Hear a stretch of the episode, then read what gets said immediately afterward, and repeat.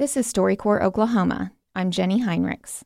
Nearly 35 years ago, a contract welder dropped his torch in a jet maintenance facility at Tinker Air Force Base, sparking one of the largest fires in Air Force history. The fire became a case study for fire prevention processes and building codes for the Air Force. Gary Souders was the chief of safety at the base in 1984. He came to the StoryCorps mobile booth in Oklahoma City to tell his son John about that eerie day.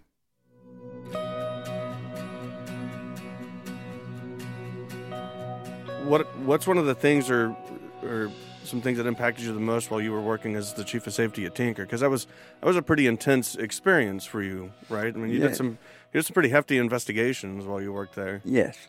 But the most interesting thing at Tinker was we have a building there called Building 3001. Mm-hmm. It's huge, it's a mile long, and it has a roof that covers 57 acres. And it caught on fire and burned 17 acres of the roof. And it took 40 something hours to get the fire put out. Oh, wow. And uh, I was on the roof most of that time, walking slowly backwards. Where we got lucky was it started at the north end of the building, but the wind was coming out of the south, so it held the fire. Had it been had wind been coming from the north, we'd have lost the building. And so we had enough time to get our crew up on the roof and cut a strip six foot wide all the way across the building. And they had to use saws because the building had a metal roof and covered in six inches of tar. Mm-hmm. So they scraped the tar off and cut through the roof and uh, finally stopped the fire right there. Hmm. But as the tar burned, it melted and fell on jet engine parts all Oh, inside the building. inside the building. And what's interesting is uh, even Tinker would not take a fire truck inside the building, but we needed one in there. Hmm. The Shawnee, Oklahoma Fire Department volunteered to go in. Oh, did they really? Yes, and they went in and sprayed water up underneath, and finally helped us get that fire out.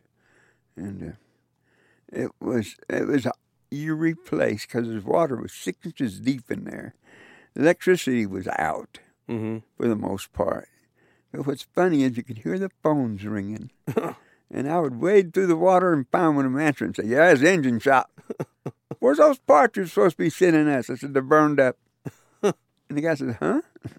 Because those were in other buildings, and they didn't realize that their part of 3001 that they used had burned up. Burned up. Yeah. Yeah, it was interesting. And then we had railroad tracks on the base, so we uh, rented tons of box cars from the railroad company, Mm-hmm.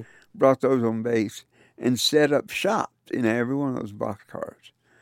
Uh, machine shops, lathe shops. So the temporary locations were train box cars. Yes, Huh. and uh, Okay.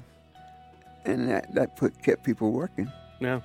kept the engine parts flowing, kept the engines moving, and so we kept flying airplanes.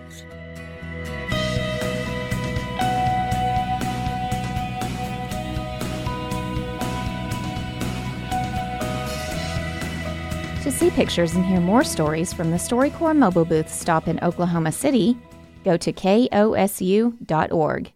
And you can subscribe to the StoryCorps Oklahoma podcast on Stitcher, Spotify, and Apple Podcasts.